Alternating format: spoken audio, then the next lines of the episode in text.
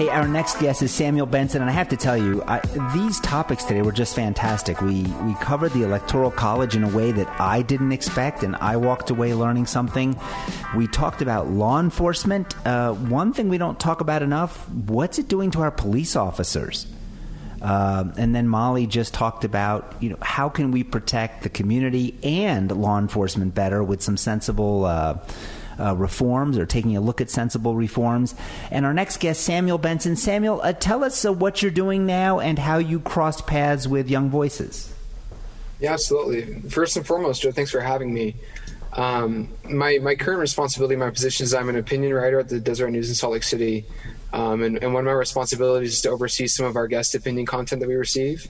We had received some things from from Young Voices. That was actually my first introduction. Um, was pieces by Molly and others. Um, and and so that's how I got started with them. I've been contributing with them for about five months now. It's been a fantastic experience. Um, a lot of really sharp people, as, you, as you've seen, that that make me look good at times. Well, I've got to tell you, this topic that you selected for today, this. Uh, uh, vote by mail. I can't think of a, uh, a more timely topic and one that has divided uh, has divided the country along partisan lines, Democrat and Republican. What interested me in your take, uh, Samuel, is that you're saying, you know what? If we really look at the science, if we look at the the data, it's really not a partisan issue. Can you explain that to the audience? Yeah, that's correct. I, th- I think there's many different um, sources of data that you can look toward um, to come to that conclusion. But the one that's most uh, pertinent to me is there was a, a group of researchers at, at, BYU here in Utah and also the University of Virginia that looked at data from the last 30 years in in nine states across the United States that have been voting by mail. Utah, one of them. Um, it was a mixture of red states, of blue states, some purple states like Colorado and others and they found that there's really no difference in terms of favoring one political party or the other when they vote by mail, when they send in mail in ballots. On top of that, they found that there was a sharp increase in voter turnout. Um, we look at Utah, the state that we're in right now. Utah has been voting by mail since 2012. Um, it initially started in just a select few counties, almost as like a um, a hybrid model where they could vote by mail or vote in person. And the goal was to increase voter turnout. It worked, and now it's something that we see all across the state. Let me let me ask you this because I, I, get the argument that it increases voter turnout because it's more convenient. You don't have to uh, leave your home. I, I, I, just voted myself by mail here in uh, Utah. But Samuel, the, the counter argument to that is it's not the vote by mail that most people have an issue with. It's this lack of safeguard. I mean, here in Utah, they've had uh, almost a decade to work on the program, work on the voting, improve it, make sure that it's safe, make sure that votes that should be counted get counted, and votes that shouldn't be aren't. Isn't part of the criticism justified when we see uh, governors acting unilaterally saying, we have this virus, and because of it, we're just going to allow this uh, vote from home, this vote by mail, without the necessary safeguards in place, isn't that a recipe for disaster? Yeah, I think that's a valid argument. Um, there's definitely situations I think that we'll see in the coming weeks where it's not perfect. I don't think any any way, way to vote, whether it be in person at the ballots or or by mail, is perfect. But there's definitely issues with vote by mail. Um, that said, I would point you to an, an, interview that Spencer Cox, our lieutenant governor, did with McKay Coppins from the Atlantic and he explained Utah's process. Like you mentioned, it's been eight years. Um, compared to a lot of the states that this year are voting by mail for the first time, Utah Utah is a, se- a seasoned veteran when it comes to this. Um, and Spencer Cox said the reason Utah is so proficient at it, the, the reason Utah is so good, is because they have experience. There's a lot of states that have, in a matter of months, had to throw together a, a vote by mail system. And th- then what it comes down to, in my opinion, is is when we say fraud, what do we mean by fraud? Are we saying that someone who sends in a ballot and they don't fill it out correctly, or there's not a signature, so the vote is either not counted or the ballot is sent back? Is that fraud for not counting the ballot? Um, are people sending in ballots late? Is that considered fraud if their vote isn't counted?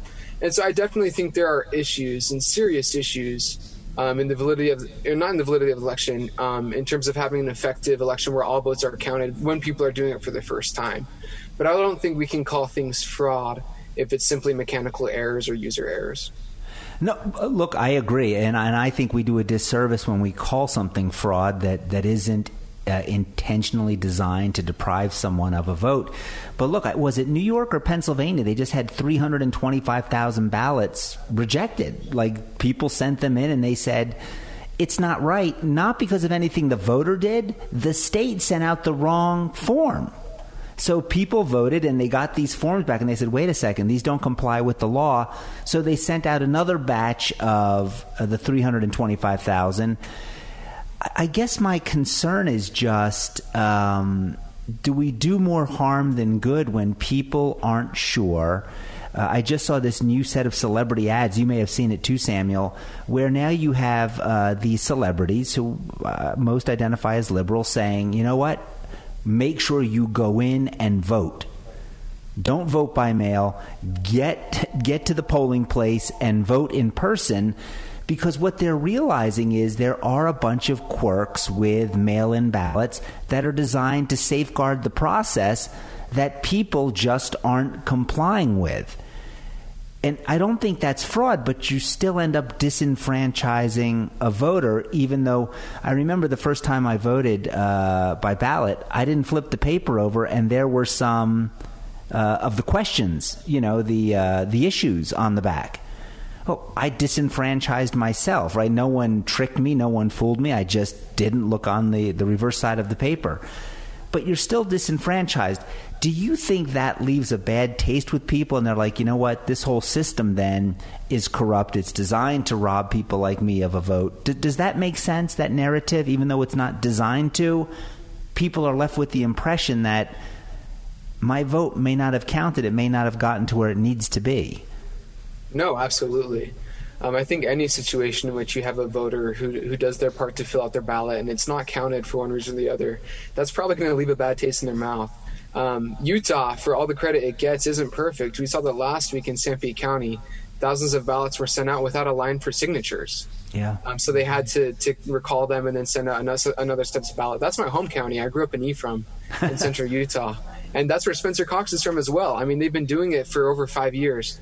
Um, and so it's it's not perfect. When people have those issues, it's it's not a good situation. They have a bad taste in their mouth, and they might blame that on the system itself. And the argument that I make in, in my column here is not that vote by mail is perfect by any means. Um, there's quirks, there are flaws, both on the government's end and on the individual end. Um, but those flaws and those quirks do not favor or um, harm one party over the other. Um, some of the researchers that I mentioned from the University of Virginia and from Brigham Young University, Michael Barber from BYU, he said that there's this idea, especially uh, that that Democrats are less likely to vote, um, and so if you make voting easier, that they will vote more. And he said that's simply not true um, in terms of vote by mail. That it doesn't favor one party over the other. It doesn't discredit one party over the other. And and to um, like you said, Joe, this this election it it could go smoothly or it could be chaos just because there's I mean there's over 14 states that are voting by mail for the first time, or at least giving that option to their citizens. Wow. And so we could see many different quirks. Uh, and, and, Samuel, let me ask you this. This may pivot away from uh, the, the, the topic, but I think it's related. Let me just. We have two minutes left.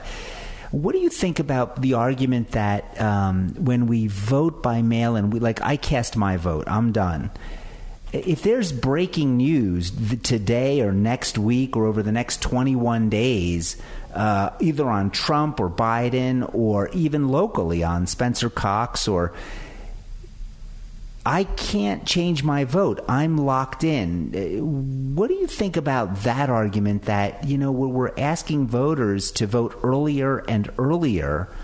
Um, are we expanding the political campaign cycle? I mean, if people get to vote 60 days early, in theory, those campaigns are starting probably 100 days early. Eh, are we really entering this period of never ending campaigns because we're voting earlier and earlier? Joe, I think that's a great point, but I think that's something that started long before vote by mail was ever in existence. It used to be that the presidential election cycle would start on Labor Day now it starts with the midterms two years previous. And so we're constantly in, in a society that, that hyper um, politicizes everything, and that we're constantly surrounded by elections and politics. And I don't think vote by mail necessarily has as large of an impact on that that we might give it credit for. Hey, Samuel, I appreciate the time. We're up against the clock. Thank you uh, for joining us today. You're listening to Moving Forward with Young Voices. It is a, uh, Young Voices is a great organization. They identify and develop uh, I, I, refer to them as talent, you know, just young millennial talent in uh, media, in broadcast, in print. They deserve your attention. They deserve your time. We're proud to host their show right here on our network. Stay tuned. Coming up next, my show right here on the Fed by Ravens Media Network. And every week, you can catch Moving Forward with Young Voices. Also, fedbyravensmedia.com, you can catch their podcast. We'll be back right after this break.